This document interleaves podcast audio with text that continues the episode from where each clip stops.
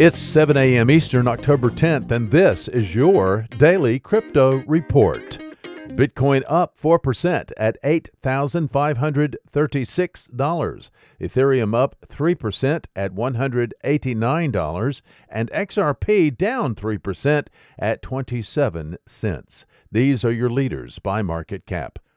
Top gainers in the last 24 hours Dentacoin up 15%, Counterparty up 14%, Melon up 11%.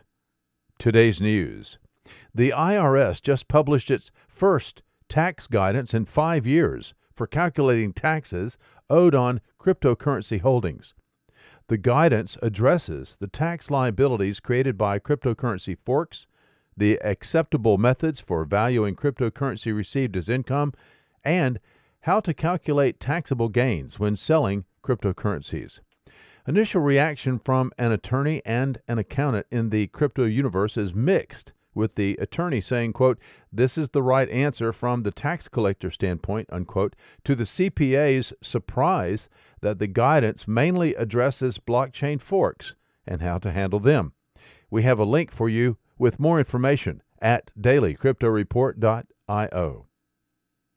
Well, browser Brave has partnered with news site Cheddar in a limited time three month promotion that allows Brave browser users to unlock premium content on Cheddar.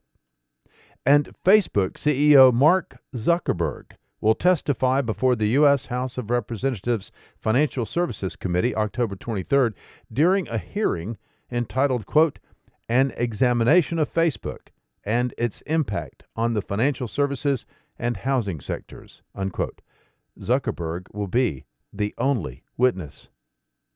Those are your leading headlines today.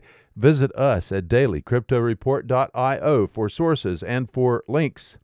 Find us on social media, add us to your Alexa flash briefing, and listen to us everywhere you podcast under Daily Crypto Report.